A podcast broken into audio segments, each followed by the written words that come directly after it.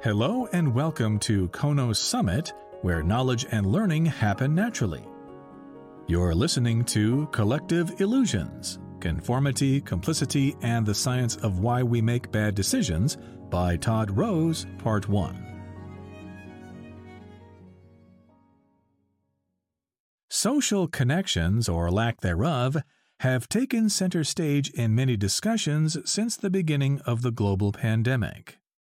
Suddenly cut off from family, friends, and coworkers, isolation and loneliness were the feelings most often reported by the general public in 2020 and early 2021.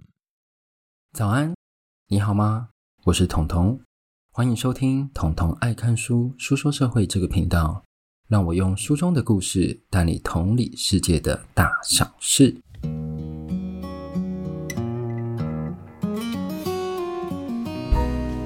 本集节目由 Konosami 赞助播出。你是不是跟我一样的感觉呢？许多国外好书从上市到台湾翻译成繁体中文版，常常隔了两三年的时间。其实大家可以听一下，为什么有些国家越旧越穷这本书，它从上市二零一七年英文版。到它翻译成台湾繁体版是到二零二一年，所以它中间其实隔了四年。那再加上呢，我们这个生活非常忙碌，其实很少会很有机会呢去找原文书来看，更别说其实你要从原文书里面汲取你想要的知识。如果你就是这么的累，这么的烦，但你又想从英文中得到一些知识的话呢，Konosami App 就是这样的一个书斋平台。它省去了在茫茫书海中选书的力气，也不用因为长篇幅的英文内容而却步。它帮助你在十五分钟内了解一本欧美畅销书的书斋精华。它其实呢，就是统统的英文版，再加上变成自我成长版，就是它可能会选比较商业类的书，所以基本上跟统统是没有打对台的，差一点点，好吗？差一点点。然后呢，它在上下班的时候呢，其实你可以听到名人推荐的书单。那我实际自己在用了之后呢，它是真的列表分得蛮清楚，我蛮喜欢它的界面，蛮简单的。它有一个我觉得很不错的功能，那这个功能就跟我的 Instagram 很像，他可以选书，就是说他可以投票，说你觉得对哪一本书有兴趣的话，你就可以参与投票。他给你列带十五本，一个月大概上架五本。那现在如果下载然后订阅的话呢，一个月是一百二。虽然我现在就是没有什么特别优惠给各位，但是因为基本上它已经很便宜，一天才花你四块。但是呢，那个行销就是快被逼疯的行销，他跟我说以后一定会涨价，就是这么霸气的跟我宣言。所以各位如果要买就趁早买，然后他之后就是说你先买了就不会再涨价，就是老客户价啦，好不好？好，那关于 Instagram 呢，我要跟各位报告一个我觉得还不错的消息，就是呢差一千只剩不到一百了，大概也剩不到九十了。我跟你讲，就差你这一票，你只要一追踪。距离就会越来越短，好不好？就会尽量没有距离。好，今天我们要来说的一本书呢，是由远流出版社出版的，叫做《没人雇佣的一代》。那大家听到这个标题，可能会想说：啊，又是类似的，是不是？诶，我要跟各位讲，其实呢，这个标题它可以细分成很多个项目。像如果大家还记得，我在第三十四集的时候有讲过，我们成了消耗品。那这个角度呢，是从西方人的角度来看全球化。那全球化对于什么？对于当地的蓝领阶级造成什么样的影响？你看嘛，像北美自由贸易协定，美国、加拿大、墨西哥一签完约之后，他们的工作机会真的不一样了吗？然后再从为什么有些国家越旧越穷，他们两个是持不一样的观点。为什么？我们成了消耗品，说美国的工作蓝领机会被墨西哥剥夺走。但是呢，为什么有些国家越旧越穷？这一本书，他是从墨西哥的观点说，墨西哥的农业被美国大量的便宜的谷物所侵略，所以他们导致两百万农民休耕。对，所以这个角度呢，其实同一件事情，我们真的会因为不同本书，然后写的人不同，国籍不一样。那站的角度不一样，我们可以领略到哦，原来这件事还可以这样看。所以我觉得我的频道目前就是在做这件事情。所以基本上，如果跟你讲一件事情的话，它不会单纯就是这个事情那么简单，它会有很多很多的面向。那如果你长期有在听我的频道，你就会发现，对，彤彤讲的没有错。因为同样的议题，贫穷，我们可以讨论这么多面向，为什么贫穷的现象、贫穷的成因、贫穷造成的后果，这些我们都是可以讨论。而且就光是贫穷的现象，也可以有不同不同种成因，所以这其实是蛮有趣的。还有呢，其实，在统统最早最早前十集，前十集，第一集我们最幸福，第二集吃否，下面有点忘记，然后到第六集中年打工族。虽然我现在还做不到一年呐、我觉得大概做了快一年，大概十个月左右。但我现在我就听我当时的节目，真的是很哈兹卡西，你知道吗？这个是谁呀、啊？真的怎么在那边讲书？真的毫不害臊哎。对，但就是人生嘛，就是这一次。那《中年打工族》这本书是聚焦在哪里？它更聚焦在某一个时段，发生在日本金融海啸的时候。当时的毕业生就是正逢找工作嘛。那如果你有听我那一集，就知道日本就是终身雇佣制。你如果没有一开始在你面试的时候，在一毕业的时候得到一份正职工作，你接下来就会在派遣工轮流轮回。所以呢，他就是讲这一群中年打工族经历了日本全世界最糟的灾难之后，他们刚好毕业，又错过了正职的机会。过了几年之后，经济转好，但是呢，这些机会是给谁？当时的毕业生，所以他们没有办法得到正式的职缺。如果有兴趣的话，就可以回去听我那两集。那我们今天要来讲这一本书聚焦在哪里？我们刚刚讲了北美嘛，我们刚刚讲了日本，今天要来聚焦在英国。这本书没人雇佣的一代呢，英文是 hired，就是一个字，当然，然后中文翻译成七个字，我不知道发生什么事情。那作者其实是英国的作家和记者 James Bloodworth。继上次为什么有些国家越救越穷的作者，我一放出去就就有听众私讯我说，他一看到照片就直接上博客来订书了，他甚至没有听我在讲什么。出版社要记得给我钱好吗？这真的是记得后来还是要听好不好？对，这一个的作者我已经帮各位查完了，我跟各位讲，你就先听书，不一定要订，开玩笑。作者就是英国人，但大家如果有兴趣的话，就是去我 Instagram 上看一下作者长什么样子。但是呢，我一直在讲说同理、同理、同理，认知同理这本书。那这本书没有人雇佣的一代，跟我前面那两本讲的，我们曾消耗别人中间打过不同的是，前面两本它讲的是大环境的资料，比如说从上到下这样子。但是呢，这一本 Hired，它就跟像我一样黑这本书一样，它是把自己。丢到那个工作环境去做，比如说他去做了搬运工、临时工，他去做了客服，他去做了照护工，他去当 Uber。我不是讲说这些工作不好，但是呢，在欧美国家的工作环境下，跟台湾的其实还是有些不一样。所以我们等一下就一起来听。那他是从下到上去看这整件事情，看整个零工经济，看这样子的环境造就了什么样的问题。那本书呢，我一样会分成三大部分。前两个是故事，第三个就是小小的总结，我的心得。那第一个标题呢，就叫做“大企业来了，我们要发财了吗？”二零一六年，英国每二十人就一个是靠最低工资过活。那讲实在的，在我们讲过这么多本书，很穷困那种书，就讲再见乌斯曼好。最近还有或者是为什么有些国家越救越穷？那那里面的人其实更多更多是生活在贫穷现象。但是为什么还要再讲这一本书？就想说，哎，我要特别拿出来讲，为什么那么吸引我？因为呢，在已开发环境里，你领着最低工资过活，其实你过的生活品质都非常非常比你想象中还要糟糕。我刚刚讲的，我们再见乌斯曼里面有提到，非洲的移工从非洲北非啊移上去往北，然后找到意大利或者是希腊或者是西班牙去找工作。那当时他们一进去的时候，他们能找的是什么样的工作？农业的工作，如果你有本身有出国打工度假，你就会知道，我们到澳洲最多人是跟你讲，我在哪里工作？我在肉场啊，哦我在采蓝莓啊，我在采草莓。对，类似这样的工作，基本上这些非洲移工到这些西方国家的时候，都是做这些农业工作。我们再回到欧美自己本身，他自己本身不看这些外来移民，他本身小镇的工作机会已经是非常加速在流失。它不像台湾可能会设工业区在一些小镇，没有。其实很多他们因为人力的成本，都把工业制造移到东方来，对，所以他们本身没有什么这种重工业啊或者制造业这种机会，取而代之就是只有一些农业。一开始呢，一开始作者就想说，诶，亚马逊。这些公司够大了吧？他今天说他要把仓库设置在英国的一个小镇，叫鲁吉利。那设置在鲁吉利呢，他就会对外宣称说：“亚马逊这间公司造就了当地的小镇多少几千几万个工作机会，会繁荣这间小镇。我相信这个说法大家应该都会很常听到。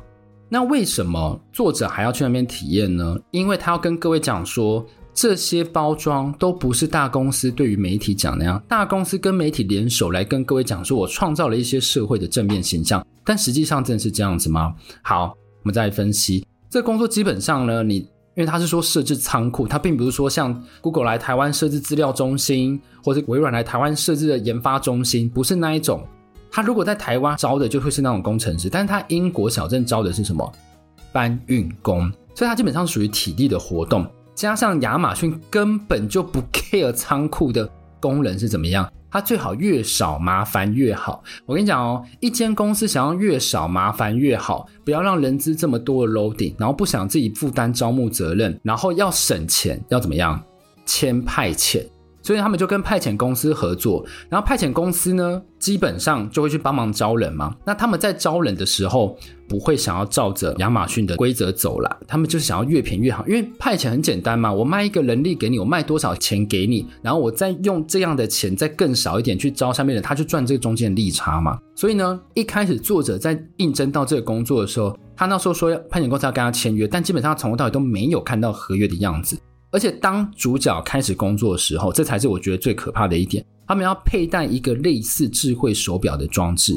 那你想说，哎，很好哎，每个配个 Apple Watch，它还可以看讯息什么什么之类的，很棒哎。没有，跟各位讲，这个智慧手表要干嘛？它要监视你。那要怎么监视你？监视你不是就是放个镜头就好了吗？要看你在干嘛就好。没有，因为我们刚刚说他是在仓库里面工作，那仓库里面你要干嘛？拿货啊，拿货你一定要走来走去，跑来跑去嘛，所以这个表就会记录你。如果你今天只要慢下来的时候，它就会记录，它就开始警告你，它就把资料回传到那个记录中心，就想说，哎，这个人慢了，甚至有些人停的，他就觉得说你在休息，你在偷懒，他是靠这个表去监控你。不会让你想要慢下来的时候，你无时无刻都必须要跑来跑去。就算你已经没有货要拿了，我跟你讲，你就是把里面当操场在做百米赛跑，就是一直跑，一直跑，你的绩效就会最好。他就是这样子。所以当他有试着说啊，我慢慢来的时候，马上就有人走到他旁边说：“为什么你慢下来了？你赶快去啊！你是不是在偷懒？”就马上会有人这样的。所以这个机制其实很像什么？一九八四，只是一九八四是电瓶，就是电荧幕嘛，在那个墙壁上。啊，随着时代演进，电幕变成手表，它透过手表来监控你。再来呢，你如果停太多次，你就会被直接请走。你想说，这种体力活应该很难找到人吧？你凭什么把他请走？而且当地人，你讲实在的，他们虽然很缺工作，但是他们也没那么想去做体力活。这个工作虽然离职率很高，但是呢，我要跟各位讲，排队的人也很多，因为就像我刚刚再见乌斯曼讲的。很多移工从东欧来英国找工作，他们找的就是这样子的工作。而且我跟你讲哦，如果你今天跑到澳洲，你发现澳洲要给你一个亚马逊的工作，你会觉得什么？我真的太光荣，我居然得到一个亚马逊的工作，诶，就是类似这样的概念。亚马逊的工作在外国移工来讲就会相当的有吸引力，所以派遣公司根本就不怕人走。他满满都是人，他不要的是当地人，所以渐渐的，当地人几乎没什么人在里面做工作，能留下来都是非常非常年轻的人，老的啊那些几乎马上就被请走了，甚至还有人被殴打，被那个领班殴打完之后，然后叫他走，所以这是很可怕的一件事情。再来，我们都知道派遣工还有什么样的问题？欠薪，跟《再见乌斯曼》里面讲的一样，《再见乌斯曼》他是没有派遣公司，他就是一个 broker。一个掮客在帮你介绍，然后拿了钱之后再发给这些当地的义工。但是这些 broker 有可能这样：你工作了一个月，然后他负担的是好几十人的薪水，一拿到钱他就这样跑啦。那你追到他吗？你追不到。那这里呢也很像，但是因为他们对的是亚马逊，又是在英国，所以他们不敢那么明目张胆。他们会用测试法，他们要测试那些不看自己薪水的人。比如说他们是每周给薪水，这个礼拜我应该给你两百多块，他就可能给你个。一百五，你没有发现那就算了。你有发现哦，你说，哎，你为什么扣我薪水？他就说，哦，好好，可能疏失什么什么之类。你可能还要每一个礼拜去跟他催，最后在两个月后，他突然会把钱还给你。对，所以呢，这边要跟各位讲什么？要注意自己的薪水，知道吗？每个月薪水就算是固定，你也要去看一下，好不好？避免公司少给你，这是自己的那个权利，要记得。所以综合以上，我们就会发现，这些大公司他们所声称说，诶，这些机会来了，当地人真的有想到这个福利吗？其实并没有哦。而且呢，这一些公司他还吃尽了当地政府的福利，为什么？因为我如果今天是一个小镇，我为了吸引你来创造工作机会，我会给你减税，然后甚至是免税，我让你怎样？让你在那边设厂房。你一设之后呢，你就会再带来更多机会。但是当地政府没有想到是说，机会大部分被移工抢走。但有人就会想说，那明明就是当地人自己不想吃苦耐劳啊什么的。嗯，我有时候想说，这样讲可能也对。但是呢，如果我们站在当地人来讲，他如果发现他的薪水领的比最低时薪还要低，劳动又是他朋友的三四五倍，换作是你，你可能也不想做。对，在自己的国家哦，在自己的国家，并不是说出国什么之类的。好，这是第一个亚马逊给的实际发生的事情。第二个呢，标题就叫做“照护员的四分之一都是零工”。那其实我们讲到照护员这块，就是要讲到社会福利这块。社会福利，我们想到什么？惩罚贫穷这一本书哦，惩罚贫穷。他们为了要加快他们的社会福利的审核速度，变成 AI 化，最后导致更多的成本付出。那这边呢，不是要讲那个，这边要讲是什么？因为英国的政府越来越穷，当地的政府更穷。因为我们刚刚说，工作机会都在首都嘛，都在比较大的市区。那小小城镇，他们基本上是没有什么工作机会，没有什么工作机会怎么办？他们只能用更低的财政支出去维持整个镇的一些生态。那在这些短缺的背景下，他们最先会缩减的就是社会福利的支出哦。社会福利其实，在欧美有一个趋势，就是什么？私人化。他们不再是公家机关自己派人、自己培养人，然后去照顾你，不是？他们是会把这些变成一个一个一个的标案外包，是不是很像我惩罚贫穷里面讲到的？把那个案子外包给 IBM，IBM 做起来发现没有符合期待，双方告来告去，那这边就没有那么复杂的问题。但是呢，因为我们刚刚讲社会福利的支出越来越少，导致这些标政府标案的账户公司只能用更便宜的钱去标到这个标案了。因为对于账户公司来讲，它唯一的来源财源就是来自政府啊，它就是要标到这些东西啊，我就是要拿到你的财政支出啊，要更便宜的价格得标，那怎么办呢？因为我拿的钱也少嘛，照顾公司拿的钱也少，我只能用更少的钱往下发包，发包给谁，他就不能用正职去聘雇这些人，他要用什么？零工、派遣工，所以又回到这件事情，派遣工的比例才会一直、一直、一直在上升。那我特别讲照护员这个部分，照护员是什么？就是比如说。A，我说，哎，我们家有老人，他可能每天固定要帮他换尿布什么什么的，然后这总共大概二十分钟，就是一次的计费，然后就跟照护公司去预定。然后 B 也有可能是啊，他们家也有老人，那他可能只要帮他吃饭、洗澡，这样就好。每一个家庭都有不一样的任务，但是呢，他们每一个需求的人家里可能都是有一个没办法自理生活的人。当这些照护员他在拿到这些案子的时候呢，他一天会被塞得很满，因为需求很多嘛。而且呢，你每一间都不能超过三十分钟，不能超过三十分钟是什么意思？比如说 A 说，哎，你要记得每天来，然后帮他洗澡加换尿布，还要喂他吃饭，这些呢不能超过三十分钟。那这三十分钟还要扣掉前后十分钟，就只剩二十分钟可以帮这个人洗澡、吃饭，还要喂他吃药。你觉得有可能吗？对，他们有可能，他们就必须这样做。因为他们是派遣工，如果你今天不想要派这么多工的话，你跟公司讲，他会立即把你的班减到快没有。那我们都知道是说，派遣工他们本身处境已经很艰辛了，他们不可能没有这些班，所以他们为了生存下去，还是会死命活命的继续做下去。好，那照护员呢？就像我刚刚讲的，他要协助一些有些没办法自己上厕所啊，没办法洗澡啊，甚至有什么，他到的时候发现那个人已经拉出来。他讲到这个时候，想说，嗯，什么意思？